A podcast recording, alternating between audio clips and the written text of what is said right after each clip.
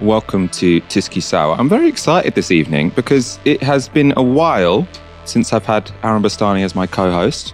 I was sick for a while, then he was in Canada doing a TED talk. Aaron, I want to hear about your trip. Thanks for saying you missed me, Michael. I missed you too. Of course, I missed you. The trip was great. Oh, thank you. The trip was great. Obviously, a paid trip abroad is always nice, but um, yeah, I was giving a TED talk. And at the same event was uh, Elon Musk on the final day. And that was the morning he made the bid on Twitter. And it was quite surreal watching him. And I was in the room. I didn't really tweet about it much because I, I didn't want to look like a hanger on, which is what I am in reality. And obviously, Bill Gates was there talking about how to avoid the next pandemic. And what was super strange, I mean, God, privately, Mike, we've got so much to talk about with this stuff. So many takeaways for, for, for Novara, politically, personally. But what was really interesting was outside the event hall, Vancouver Conference Center, beautiful, right by the water, looking at mountains. You had sort of like two, 300 Canadians saying, kill Bill Gates, hang Bill Gates with their signs and, you know, these, these trucker mm-hmm. people. And then you've got Bill Gates inside. And it was an interesting, and my, and my wife was like, oh God, these people are terrible. I was sort of joking with them and like taking pictures of them and going, these people are fucking crazy. You know, take Bill Gates' computer out of my brain. I don't want it, all this stuff. They were, you know, extraordinarily interesting. But I thought this is politics is everywhere now. You know, that there wasn't political content in TED conferences 10 years ago like there is today. And there also wasn't the sort of the political counter pressure. And one thing really stuck with me was Bill Gates saying, all these people think that I'm putting tracking devices in their brains. Why would I want to know where you are at 2 a.m. in Wisconsin? And it's kind of an interesting point. But yes, very, very eye opening for me as a Brit certainly observing the, the progressive wing of the North American establishment, which is what that is. Al Gore was there too, for instance. Very different to Britain, very different intellectual culture. And of course, I think over there, far higher stakes. Uh, but it, it really highlighted how small minded the British establishment is in many ways. We should clarify the paid trip was paid for by TED, not by Novara Media. We don't put people in, in nearly as nice hotels as that. Don't worry. That's not where, that's not where your donations are going. Tell us very briefly, though. I assume it's going to appear on YouTube soon. What were you talking about? What was your thesis?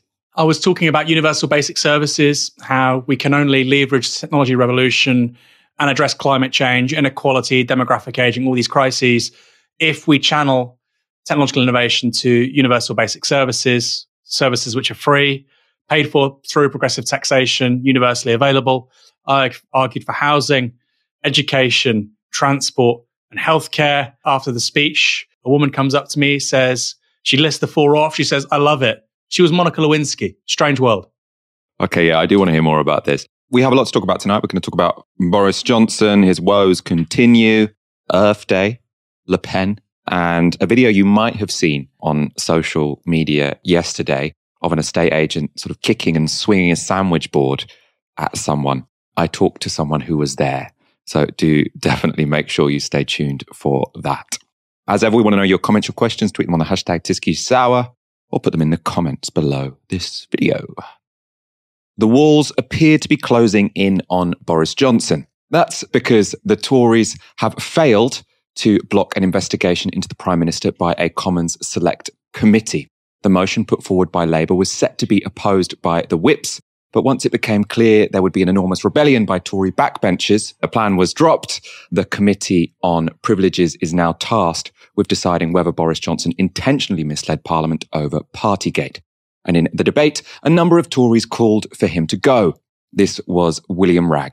The Ukraine situation is of huge importance, but the invasion of a sovereign nation by a dictatorial aggressor should not be a reason why we should accept lower standards ourselves. I have told the Prime Minister to his face that I think he is doing a good job robustly supporting the Ukrainian government and Her Majesty's government, along with our nation, can be proud of their role and generosity.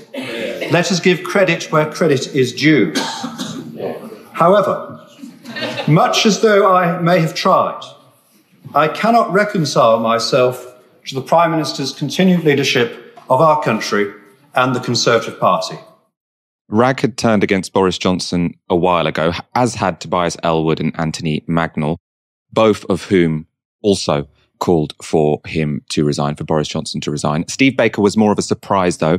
he had backed the Prime Minister just on Tuesday, but on Thursday, he said this I'm afraid I'm now in a position where I have to acknowledge that if the Prime Minister occupied any other office of senior responsibility, if he was a Secretary of State, if he was a Minister of State, a Parliamentary Undersecretary, a Permanent Secretary, a Director General, if he was a Chief Executive of a private company or a Board Director, he would be long gone.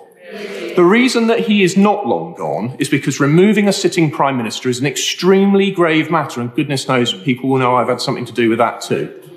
It's an extremely grave matter, an extremely big decision, and it tends to untether history. And all of us, all of us should approach such things with reverence and awe and an awareness of the difficulty of doing it and the potential consequences. And that's why I've been tempted to forgive. But I have to say now, the possibility of that really, for me, has gone.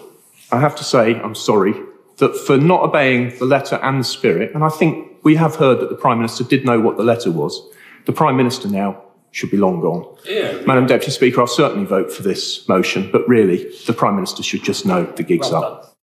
The change in tone since Tuesday was in large part put down to Boris Johnson's initial opposition to an investigation.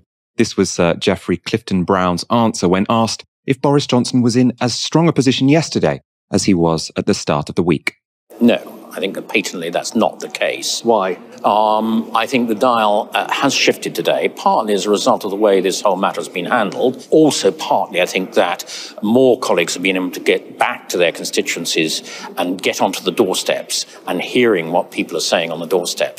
While all this has been going on, Boris Johnson has been in India on a trade trip, but he couldn't escape the controversy. Channel 4's Gary Gibbon asked him this. If it turned out that the office you preside over, the building you preside over, attracted more fixed penalty notices than any other location or event in the history of lockdown, might that be a cause for resignation? Well, you know, you, are asking me to to, uh, to comment on uh, stuff I don't know about, well, uh, and that is still. I can tell you because I think it already has broken that record. Well, I, have been looking uh, around, and the most I can find is a student party that okay. got 28. Right. There are 50 in the building you preside over. Okay. That well, must tell us something, mustn't it? 50 and growing. Yeah, uh, I will be able to say a lot more about all that type of question once the investigation is complete, and um, you'll be able to judge for yourself uh, a, a lot more about uh, my own role. So that that I think is um,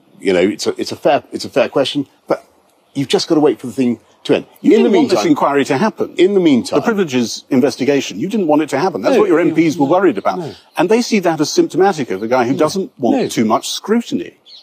Look, what I don't want, is, I, I, I, what I don't want is for this thing to become uh, just go on and on and on. And I'll, I'll, be honest with you. I think we've I'm had one sure inquiry. we've had one inquiry. Uh, we've had a police it's inquiry. It's a very serious matter. And and you know, I think that there's got to be a way of uh, of, of drawing a line on it. Johnson seemed confident that he wasn't going anywhere, though. This exchange took place at a press conference a little later. You said there'll be a free trade agreement uh, with India by Diwali. But considering the number of party investigations uh, going on back home, are you absolutely sure you'll still be Prime Minister then? Um, okay, uh, the second answer is yes. Diwali, if you don't know, is in October this year. So he thinks he's going to be in post until then. However, the scandal doesn't look like it will be fading away soon. ITV's deputy political editor posted this on social media. I should have said Asthana, apologies. Breaking hearing that police fines are landing into people's inboxes relating to the garden event on May the 20th, 2020, the Bring Your Own Beer event that Boris Johnson did go to. Met Police say they won't update until end of election period. She goes on, sources tell me some number 10 officials have received emails. Aaron, it is all getting a little bit farcical, isn't it? Yeah, it is, Mike. I mean, look, we said this, we said this late last year and early this year that nobody was going to push Johnson before May. I mean, that was our sort of intuition on this because it, it, serves nobody's interest. And obviously, the May elections serve as a decent barometer of popular sentiment. And it's good to, to get these events through into popular consciousness and allow them to land on Johnson. Nobody wants to be the, the, the leader of the Tory party, the prime minister with ongoing criminal cases and there's still being a story. they would like him to absorb all of the political downside. So that's where we stood on it. And I think we thought if there was going to be a change of the guard, forced from within the Conservative Party by Tory MPs, it would come after May. And I, I think this this seems to be that. There now seems to be jostling. There's clearly going to be very bad results in May. We don't know how bad. I mean, we saw polling recently, I think, what, maybe a week, two weeks ago, showing the Tories down 800 councillors, Labour up 800 councillors. I don't believe that for a second because I think the Lib Dems will do very well. How the Tories do, I think, is pretty clear. They do very badly. The question is, where does that fall nationally? I think the Greens do really well for them. I think the Lib Dems will do very well. And I think the Labour will do quite well. But what we know for sure is the Tories will do quite badly. And, and that seems entirely because of Boris Johnson. National polling, which puts Labour consistently now four, five, six points ahead, is not because of Labour. And I'm not going to, you know, win any friends in the chat. They say Aaron's still, you know, kicking up a stink about Keir Starmer. No, the fact is that Tory voters from 2019, Tory voters from 2020 are now saying they'll stay at home. Uh, and that's the evidence we've seen from by elections so far. And if you're a Tory backbencher or you're in the cabinet and you're thinking about keeping your seat or forming a government after 2024, that's front and center in your thinking right now. Of course, the question is who replaces him? You know, the, the, the political wonks, the boffins, the, the anoraks offer really interesting answers, like Ben Wallace, the defense secretary. I think he's an interesting proposal. Uh, he's not widely known, but he's one of those rarities in politics. He's, he's got net plus popularity in YouGov. Penny Mordaunt, similar, slightly better known again she she's not disliked to the extent that somebody like Priti Patel is. Uh, a month, two months ago, Rishi Sunak would have been really high up in the running. He's kind of been tanked. You can't write him out entirely because he's still less disliked than the likes of Keir Starmer and Boris Johnson. But the key problem for the Tories is the the absence of a replacement.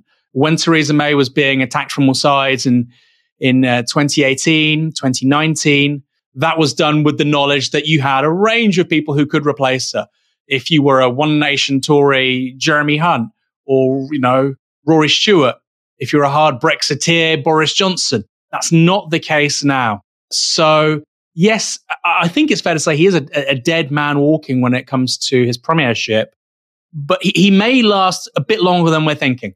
And it may take a while for people to get their horses in position. Because while the temporality of social media is instant. This is happening now. This is a scandal, chaos, collapsing. In real life, these things take a little longer. So he, he may last till the autumn. I don't think he will, but he may. I mean, it's very, very possible. Will he last until the next election? I think that's a big question. And would he last long beyond that? I think then we get into real skepticism. But everyone's sort of saying the odds now for who's going to be the next leader because obviously when we talked about this before, as you said, we said we don't think Boris Johnson will go for a while because there's still a lot more pain for him to absorb. But I mean, I at least was assuming that it was going to be Rishi Sunak that was going to replace him and he was just choosing his perfect moment. Now he's gone. As you say, there's no obvious front runner. And I think what's potentially been under discussed is like, how will Tory MPs vote? Are they going to vote for someone who they think is most likely to win the next general election, or are they going to vote for someone who is most aligned to their kind of head banging politics? Where you, you know, you want to make Brexit even harder than it is. I mean, I suppose there's there's no COVID restrictions to end anymore, but you know, one can think of of multiple obsessions that people on the Tory benches have. Do you think we're going to get an even more ideological leader than than Boris Johnson when he goes? It's a really good question. You know, until 2015, the Tories hadn't won a majority since 1992. So there was this feeling that historical conservatism eh, was incapable of winning a majority because, of course, Scotland has been lost to both quote unquote English parties, Labour and the Tories. But also, they, this view they'd lost a lot of the middle class basically to Labour and the Lib Dems over the over the 1990s and over the 2000s. You look at the 2010 general election, for instance, after which David Cameron becomes the prime minister. You still have an extraordinary number of people vote for the Lib Dems and for and for Labour. And so that coalition that they had, you know, working class Tories, particularly in the South, sort of aspirational middle classes, etc., that really powered them to um, uh, majority after majority in the 80s and 1992 had seemingly evaporated. Of course, Cameron then wins a small majority in 2015. Fine. We then get a hung parliament again in 2017. So it's still an open question. Then, of course, in 2019, they get this stunning majority off the back of, of Brexit. And whatever anybody says, that was the issue. That's why all the you know media outlets called it the Brexit election. And Labour were on the wrong side of a national, polarizing national issue. Now, the question is beyond Brexit, Can they replicate that? Well, in 2000, it seemed to be the case with local election results, with the Hartlepool by election, for instance, last year. COVID's been going on for so long, you know, it's all sort of smushed together as a timeline. It seemed that leveling up, social conservatism, and an appeal to former Labour heartlands could provide the basis for a similar majority the next time round. Clearly, the only Tory politician capable of doing that was Boris Johnson. And again, I think that's something else now for Tory MPs who are trying to undertake a political decapitation of Boris Johnson is who, who else can do that? They can, they can point to Priti Patel or whatever, but none of them have the quote unquote star quality of Boris Johnson. You know, Michael Heseltine was talking about this, I think, on GB News. There's not many things I agree with Michael, Michael Heseltine, Michael Portillo rather, was talking about this on GB News. Very rarely I'd agree with him. He said, look, Boris Johnson has won a lot of elections. He won twice as the candidate um, for, for the London mayor. It's a Labour city. He won the Tory leadership at a canter, and he won the 2019 general election. The following years, he's done very well in local elections. Of course, this may, may be different. But the idea that he's some sort of political failure right now is, is a stretch. Of course, why this is all happening is because it appears his luck is about to run out in the May elections and the moves and the the positioning we're seeing at the moment is in preparation for the post May context. I'm looking forward to the post May context. That's when we'll be we'll be able to talk about some more election results, the local elections. Probably not as dramatic as last time around when Keir Starmer looked like he was going to have to resign and then he tried to get rid of Angela Rayner. That was all very dramatic. I, I imagine it's going to be a better day for Labour this time around. Let's go to our next story. Today is Earth Day. Earth Day has been held on the 22nd of April every year since 1970 when a wave of protests took place in the wake of a California oil spill. In 1990, the movement went global, with the group claiming 200 million people were involved in 141 countries. Now, it's probably safe to say Earth Day has become a mixture of genuine protest and corporate virtue signaling. But even on that not especially demanding front, Business Secretary Kwasi Kwarteng didn't meet the moment. He tweeted this. I welcome BP's plan to develop the Murlach field in the North Sea. The transition to cheap, clean power can't happen overnight. We'll need oil and gas for decades. That's a matter of fact. I'd much rather we source more of our gas domestically. Earlier, I spoke to Dr. Ella Gilbert, an Antarctic climate scientist. I started by asking her to respond to Kwarteng ultimately we're only going to need to have fossil fuels in our energy mix if we do absolutely nothing to source alternatives and it's quite a fallacy that we need to start investing in new fossil fuel technologies in fact the consensus of climate scientists suggests that it's actually quite the opposite. We need to start moving very rapidly away from fossil fuels. And that means completely phasing out coal. It means really quickly moving away from things like gas, not exploring in new fields, because that's completely the opposite direction to where we need to be going. The argument he's obviously sort of leaning into is people recognizing that their gas has got more expensive. There's a war in, in, in Ukraine, and the argument for energy independence has got a lot stronger. Do you feel like the war in Ukraine has has sort of benefited the fossil fuel industries who now have a stronger argument for saying let's actually invest more so that we don't have to to import fossil fuels?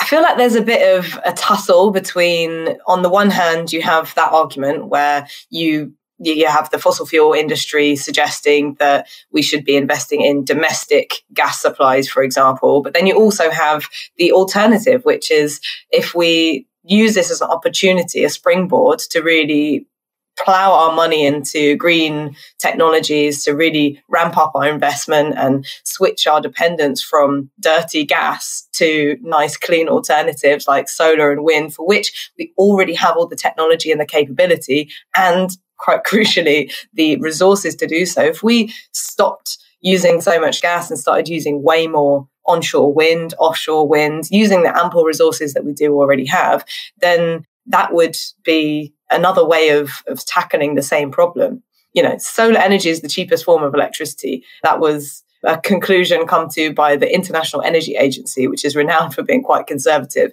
So, worldwide, if we're ignoring some of the cheapest and most readily available and greenest sources of energy, then it seems like a bit of a uh, slap in the face. I'm not an expert on energy or, or, climate change, but my understanding is solar and wind are the cheapest sort of sources of energy at the right time. So when the wind is blowing, obviously when the sun is shining, but that potentially we might need fossil fuels in smaller parts of, of the economy. So maybe as a backup fuel or maybe for certain industrial processes like making cement, I think is quite hard to sort of do via renewables. Will there still be some residual parts of the economy, say, where fossil fuels will be necessary for a while? Well, I should probably say as well, I'm not an energy expert either. Um, and my understanding of that is true. I mean, renewables are intermittent in some places. And that's why we need a really diverse mix of different renewables. And that's why we need to invest in battery technology, which stores energy so that you can kind of plug those gaps and fill the troughs when you have less uh, being generated from renewable sources. But I'm also not going to pretend that we can switch to 100% renewable overnight. That's, that's not a, a realistic or feasible thing to say that we can do. But the fact remains that investing in new oil and gas and coal fields is completely nonsensical, and that we actually need to be really putting our investment money into developing those cleaner technologies that will help us in the future overcoming those intermittency problems producing a reliable base load of energy. But also we have to remember that there's demand measures as well. So if as long as we're consuming too much energy doing, you know, frivolous things or wasting energy and literally letting it fly out of the window, then that's going to push up our demand and going to mean that we're going to need more energy. And if we can cut the demand and make sure that any energy does come from those renewable sources um, and invest in developing those sorts of renewable sources, then that's going to be the real solution. And let's talk about your area of expertise, Antarctica. We've read some I mean, really scary headlines recently about areas of Antarctica being 40 degrees warmer than they usually would be. Could, could you talk about that and how, how scared we should be about statistics like that? Yeah, so we've seen two quite alarming headlines, I would say, in the last month or so. So one of them was this heat wave you spoke about, where at the same time, actually, we had a heat wave in the Arctic, which was about 30 degrees above normal temperatures, and one in the Antarctic, the East Antarctic, which was about 40 degrees above average. And this was a heat wave that was kind of triggered by what we call an atmospheric river, which sound it basically is what it sounds like. So it's a really narrow band of snowfall in this case because it's so cold. It's like a river in, in the sky essentially. And as it pushes into the continent, it's associated with really warm temperatures, in this case, extremely warm temperatures and a huge amount of snowfall. So it was associated with a kind of particularly unusual weather event. But what has been said is that it's it could be indicative of, of things to come. The East Antarctic has until now been an extremely stable place where there haven't really been any noticeable temperature trends. The ice has been relatively stable. The natural processes are approximately in balance.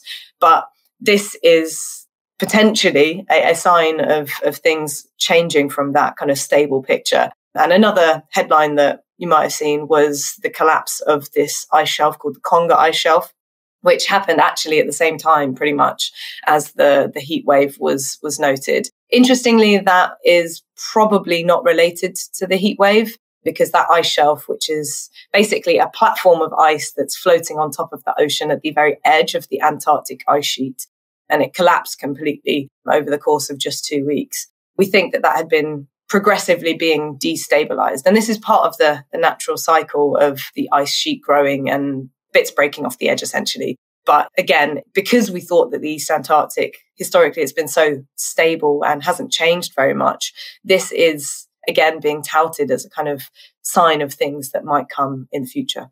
And as you say, the Antarctic has up to now been considered more stable. We, we hear more worrying news about the Arctic.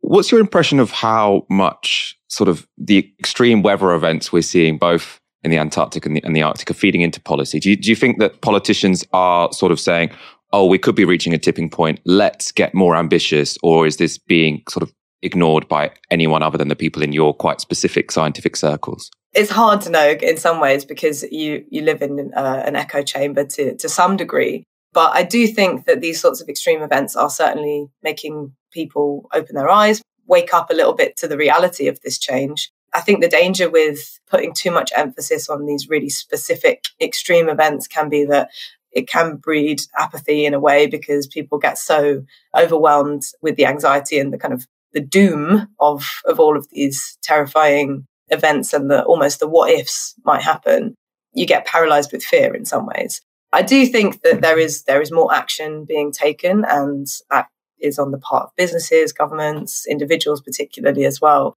i do think that things are starting to happen but it's just not fast enough and Kwasi Kwarteng's tweet demonstrates how seriously they're taking this. They're not taking it seriously at all. If on the one hand you have the rapid loss of Arctic sea ice, you have heat waves in the Arctic, heat waves in the Antarctic, sea level rise, extreme weather events, people losing their lives due to uh, climate related disasters. And then on the other hand, you have a government minister suggesting that we invest in new fossil fuel fields. That's completely incongruent. It, it doesn't, it doesn't match up. That was Dr. Ella Gilbert speaking to me earlier today. We'll move on. We talk a lot on this show about the problem with landlords. Namely, they take around half of our wages merely for being lucky enough to own property. But we talk less about estate agents. They are, after all, just middlemen. But a video shared on Twitter this week showed how seriously some take their jobs as landlords' enforcers. Uh, well done, how long did you say?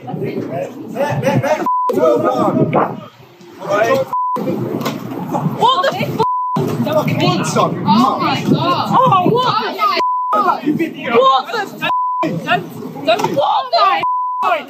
What the f are you doing? You piece of shit! Are you alright? You're not. Do not touch me. I will see you. Would you hit a woman? Jesus Christ. Wow, he's himself now.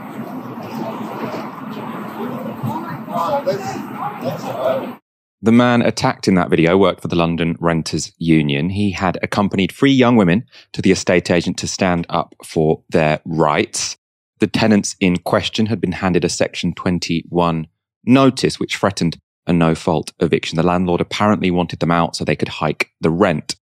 But the women had disputed the Section 21 for two reasons. First, they say it only listed one of the three as tenants of the property. And secondly, they claim the house had not been properly registered as a housing of multiple occupancy or HMO. They say both things invalidate the Section 21.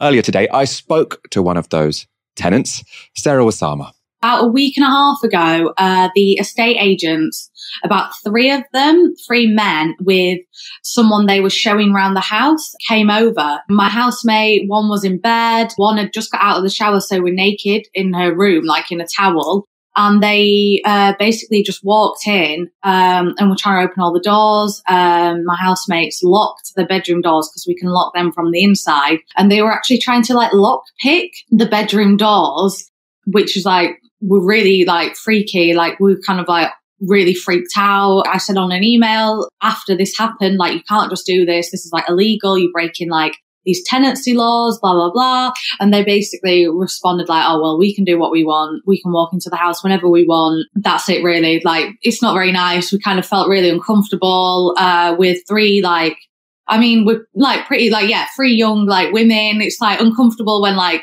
three random like big men just walk into the house trying to get into our bedrooms while we're like in bed or not dressed. What is the law about if they want to show someone around? Do you, do you have to make some sort of attempt to arrange a time which is mutu- mutually satisfactory for everyone or what is the deal on that? Basically, I didn't know at first at all uh, until I got in touch with the London Renters Union and one of their reps and then like kind of looked into it myself. And under like a 1977 tenancy law that like basically it's called like the right to quiet enjoyment means that tenants can basically refuse and a landlord, estate agent, or anyone acting on their behalf entering the property without our like kind of like solid agreement. We have to say like, yes, you can enter the property to do this, this and that. And if we say no, then they can't. Like it's like kind of like breaking that law. And because of being like really like, because of the hand of that like section 21 notice, really kind of like standoffish on emails and things, we were like, well, no, you're not coming to the house. Like we say, stated on emails like multiple times, you cannot enter the property. We're not giving you kind of like, we're not agreeing that you can basically. And could you explain what happened outside the estate agent's office. How did that escalate to the extent where you've got one of their members of staff kind of kicking and seeming like they were going to swing a sandwich board at one of your friends? So we went in basically with this letter that our uh, London Renters Union rep had like written up, uh, basically saying all the laws that they broke, what kind of like that we want to come to an agreement saying you can't just walk in, you've got to stop the harassment, you've got to stand the like standoffish emails, you need to start being like fair and amicable with us, with the tenants, we still live there. He were having none of it. He were getting really like standoffish. The guy in the video that attacked my uh, like London Renters Union rep he were like, oh, well, these tenants need to prove that they're tenants, get your bank statements up, get your like legal contracts. If not, we're not speaking to you. You are just like random people. You could be anyone, just aggressive, unnecessary, like really did not want to come to like amicable agreement that like yesterday. And what really set him off, he really like switched. So we were being like this. And I kind of said, well, to be honest, you're renting out an illegal property. It's not a registered HMO. I can just call Southwark Council and get them to like basically uh, you can be fined if you want. If you're not going to deal with us, then I'm just going to get in touch with the council and you can take it down that kind of route with the council then. And he kind of got really aggressive, kind of like, in a sense, like questioning our intelligence. He actually said, Oh, well, what do you study? Do you study law? If not, then, uh, I don't know what you're talking about. Like, who are you to tell me this kind of thing? And I like, I kind of said, well, like, I don't need to study law to have Googled this law. Um, I've also been on the Southwark Council website. Three or more people means that it should be registered as a HMO. We're not a family. We're like a multiple occupancy household. We like share the bathroom, the kitchen, things like that. Finally, I mean, you, you seem like a renter who really knows your rights. You seem like a more empowered renter than well, then I'm, I'm don't feel as empowered as you as a renter. Could you, could you talk about the London Renters Union and sort of how you got involved, what they have provided for you, your relationship to them, and especially you know throughout this this this dispute with your landlord? So, like prior to this dispute, I kind of like just been a member as like a private renter. Um, a lot of my friends are and things that I was like. I just feel kind of more comfortable having like a renters union behind me and like kind of when this like first kicked off with the uh, section 21 notice being like given to us i emailed uh, london renters union with like basically asking for help. One of their members of staff got in touch with me uh, on email gave me their like whatsapp. We had a few like back and forth calls. I kind of like explained to him like what had happened. He said like yeah, I can check it all through, but like, I'm pretty sure it's like an illegal section 21 notice. So then my housemates joined London Renters Union as well after I was saying like, listen, they're saying they're going to help us on our behalf. So we don't have to like kind of like face these like really aggressive like estate agents that are quite standoffish anyway on emails. So they joined as well and we had like group calls, like discussing what were happening. The London Renters Union actually emailed and called the estate agents on our behalf before yesterday's event to be fair, without London Renters Union, I don't know what I would have done with this like kind of situation. Me and my housemates, I didn't prior to being like this kind of like entire situation really know all like tenants' rights and things. It's only because like London Renters Union informed me and I looked into it myself then afterwards. But yeah, like without London Renters Union, I think the pressure, I, w- I kind of would have like maybe backed down to the estate agents I remember being a student and renting, and obviously after I was a student, entirely different world. You know, we didn't have social media, and we we we didn't have the kinds of institutions and networks that that, that people now have politically. We didn't have the levels of political literacy. It's fantastic. And I saw the the tweet yesterday, which obviously got this story going. You see some people in the replies. I bet they didn't pay their rent. You know, all this nonsense. No, they knew their rights. That was it. This guy was running an unregistered HMO, and they they held him accountable. That's it. And we're in such a bad place in this country that actually merely observing what should be happening and, and saying this isn't happening, you're falling short of regulations and requirements. That is now a radical act, particularly in housing. So this is, is fantastic. And what I say to anybody under 25, under 30, or anybody, frankly, if you're renting a place which looks like it could be classified as an HMO, house of multiple occupancy, or it is an HMO, find out if it's registered. If it's not, you're entitled to some cash. You know, we ran a piece about this maybe six to 12 months ago, Michael. And, and, the, and the people renting got some money back and you, and you should because the the grubby parasites running these businesses, and, and they're everywhere, you know? I mean, we should talk more about HMOs because homeowners don't like them, right? If you've got a house or a flat and you've got two, three kids or whatever, you don't want 20 people living in the house next to you. And the people stuffed into these houses like sardines don't want to live like that either. They want rent controls for nice big flats, right? So nobody wants these except for the parasitic landlords and the estate agents who can, you know, keep charging and charging and charging and charging. They have very deleterious, negative economic, social, and uh, mental health impacts. People being isolated, no way to live. These things should not exist. We need to legislate them out of existence. But until then, this kind of action, superb. We need more of it. Let's go to our final story of the evening. This Sunday, France will decide its next president. The incumbent arch neoliberal Emmanuel Macron is up against the far right racist Marine Le Pen. It's a rerun of the previous contest in 2017. Back then, Macron trounced Le Pen, receiving 66% to her 33% of the vote. But this year, it's set to be much closer. In head to head polls at the time of the first round, that was two weeks ago, Macron was only beating Le Pen by 52 to 48%. That gap has widened as the second round approaches, but not by much. As it stands, Macron is on 55% to Le Pen's 45. So Macron is the favourite.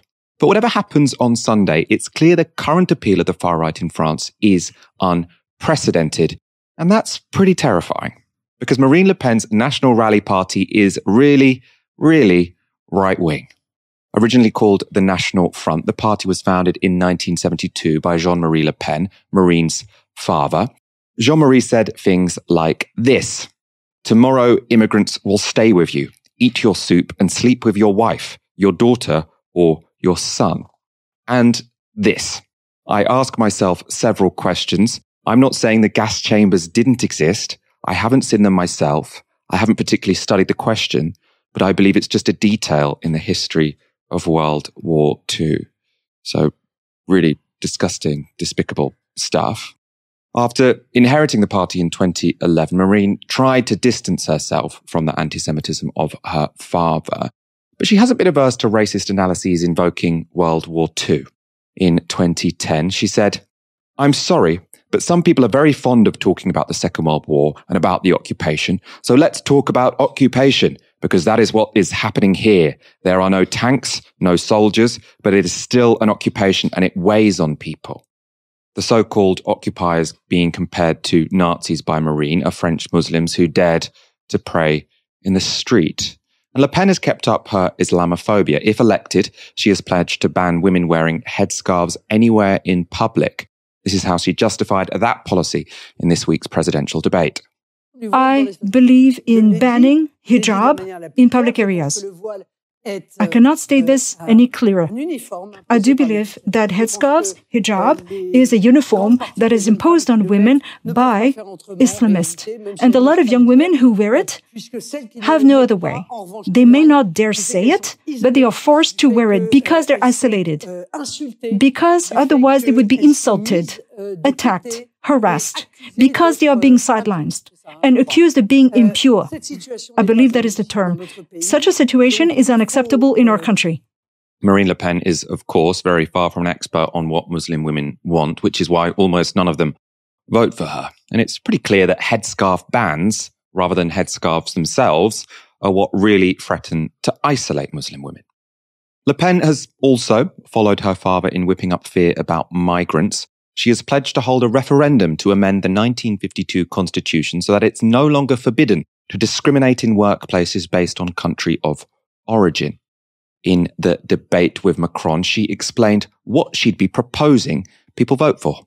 And I'm calling upon the entire population to check out my website and read that text because it would include uh, deporting uh, foreign criminals and felons, uh, removing birthright citizenship. French citizenship should be earned. You shouldn't get it automatically. And also maintaining national preference for French people when it comes to uh, housing allowances Housing, low-income housing, in particular, businesses should give French uh, workers or French recruits priority when they're trying to recruit people.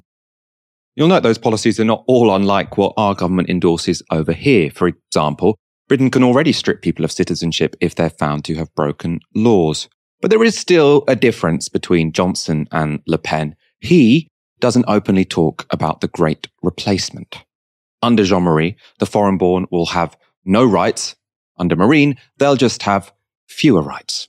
It may seem more palatable to the electorate or the media class, but it's still based on asserting racial supremacy. Yet despite these continuities between Marine and her father, she has had success in projecting herself as far from the extremes. In part, that can be blamed on the media. For example, in Britain, her run has been covered like this. Marine Le Pen passes professional cat breeding diploma, but insists it's not backup career. Then it says, dubbed cat mother, Ms. Le Pen hopes to become the first French president to bring her six cats with her to the Élysée Palace.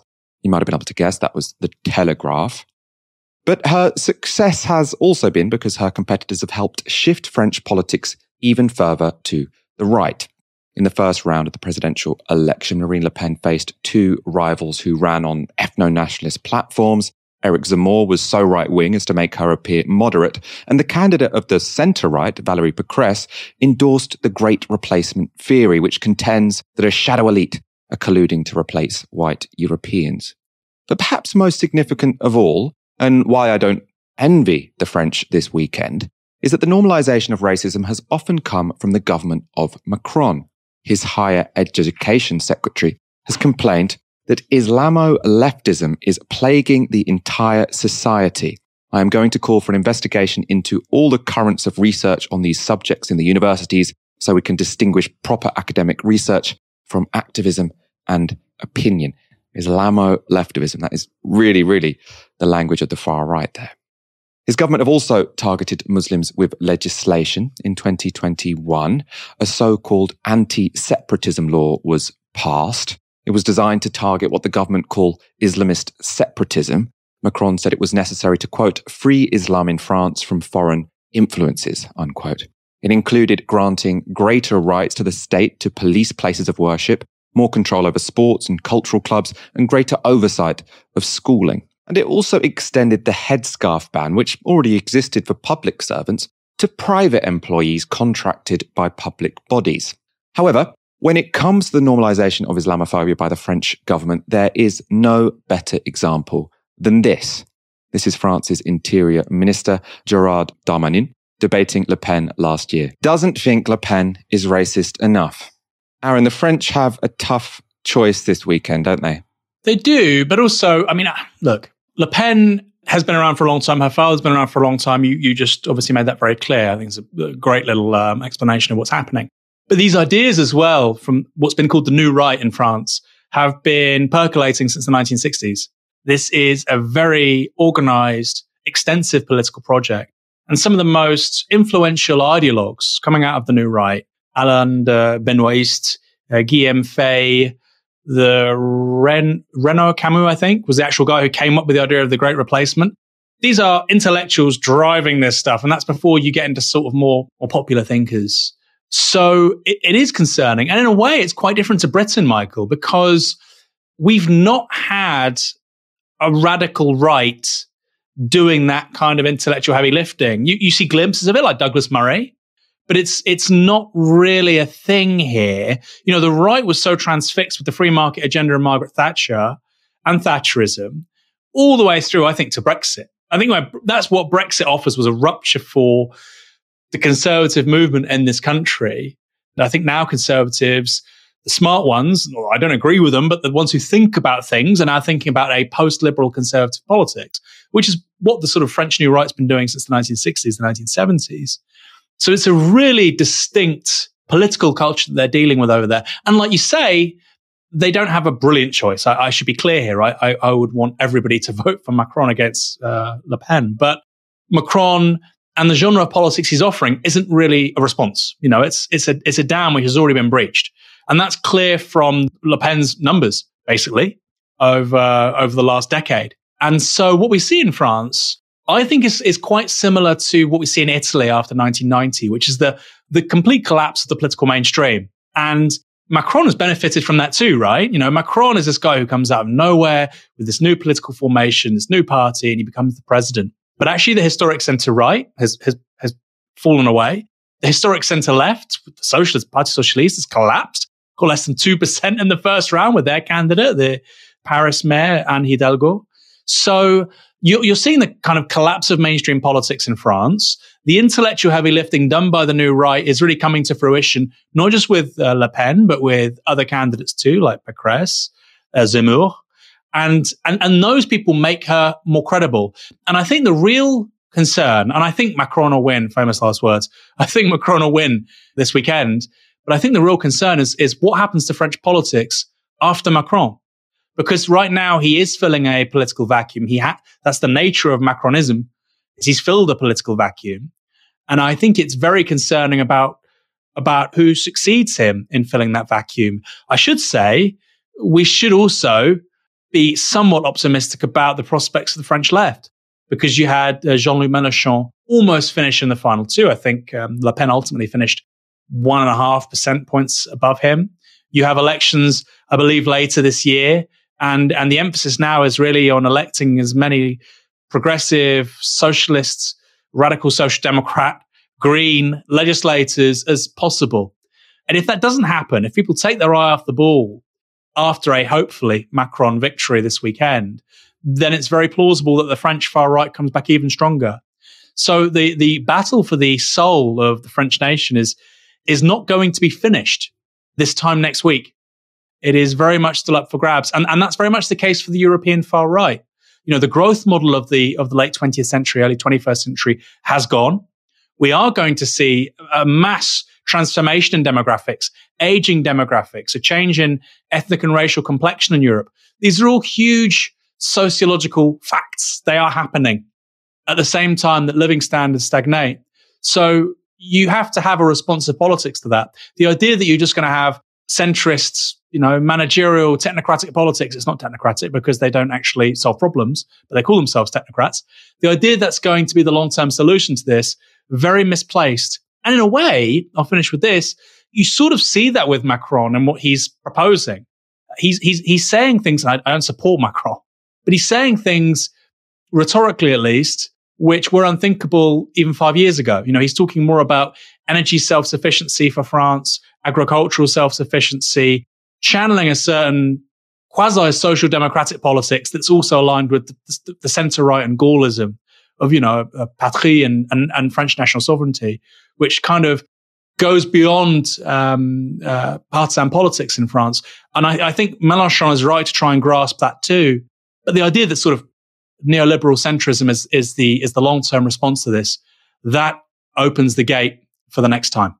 Mm, and I think the thing for me that sort of stuck out about this sudden panic about the potential for Marine Le Pen doing well now is how short people's memories are. Because I'm sure you remember, you know, when Trump, Brexit, Corbyn, when those three things happened, everyone was talking about how weak and struggling liberalism was and talking about what is driving populism, all of these sort of difficult questions being asked about the liberal centre. Now, they obviously managed to destroy Corbyn. Brexit happened and the world didn't collapse and Trump's gone. And it just feels like everyone thought, oh, everyone in the center thought, okay, few emergency over. We can go back to normal. Like you saw some signs in, in the United States of Joe Biden, potentially sort of the shock of Trump had forced him into offering a policy platform that was much more ambitious than uh, your normal Democrat historically. But now you've got log jams in Congress and that's all gone out the window. It's, it feels like everyone has just completely forgotten that actually something is fundamentally broken in liberalism. And in most of the West, there's 45% of the population or or more who are willing to vote for something which is, well, in the case of Trump or, or Le Pen, incredibly reactionary. But in any case, it's it's it's a vote which is expressing a sort of really broad dissatisfaction with what is going on right now with the current status quo. And I, I just feel like you know, there was a moment when everyone thought this is a big deal. We have to, we have to deal with this. And then everyone's like, oh no, safe. It's back in the box. And now Marine Le Pen's like, oh, maybe, you know, maybe, maybe it's out of the box again. Yeah. And it also, I mean, it, it ties in with I suppose the celebratory attitudes that we've seen when it comes to Ukraine, like people say, ah, oh, Ukraine shows the West is back. And it's like, well, the West's response has only been united because Joe Biden happens to be in, in the White House. He's the least popular president ever at this point in time. And he's probably going to be replaced, you know, if polls are to be believed, by Donald Trump in two years' time. So for you to be saying, oh, the West is back, you know, this is a new era of, of, of purpose for liberalism. I mean, it, it, just to me seems completely myopic. Delusional. And it, it's gone past the point of sort of attacking and admonishing these people as somebody from the left because it's that's their history. They are history. And I'm not sort of being hyperbolic and saying, oh, the left is, you know, on the move. And uh, the left is in, in a bad place in many in many countries as well. But they have big problems. What I would say, Michael, is slight correction. I think the North American establishment, the US establishment specifically, I think they take the, the threat of Trump very seriously. And I think they realize how close they came. And I think many of them are willing to, to change the politics and the way that the country is administered quite, quite significantly.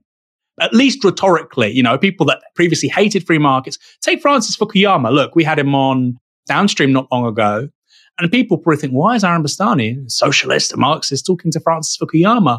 But what was clear to me was that somebody like Francis Fukuyama comes from the neoconservative movement, thought the market was always right 10 years ago. What Trump has basically taught him is we carry on like that, we're done, right? Because what that's led to is stagnating living standards, 40 million Americans on food stamps. The American dream is dead. And that, that has major political downsides for us. People who like to live our lives and sell our books and be the academics and go on TV, have friends who are in politics and do well in business. You know, the, the, patri- the patrician sort of center intelligentsia, they recognize that's gone. And so they're making certain concessions. Okay, organized labor should have a little bit more of the pie. Yeah, okay, maybe natural monopolies, maybe there should be public ownership. Yeah, there is a role for the state in innovation. So people like Fukuyama, Bill Gates, and so on are saying things that I don't agree with them. They're still well to the right of me and you, Michael.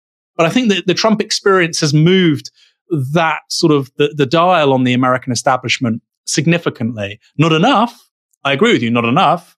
I don't think they realize the scale of the problem. And it's easy to not realize it when you're living in your multi million pound apartment and you're living in your relatively insulated political, cultural uh, community. But I think something has changed.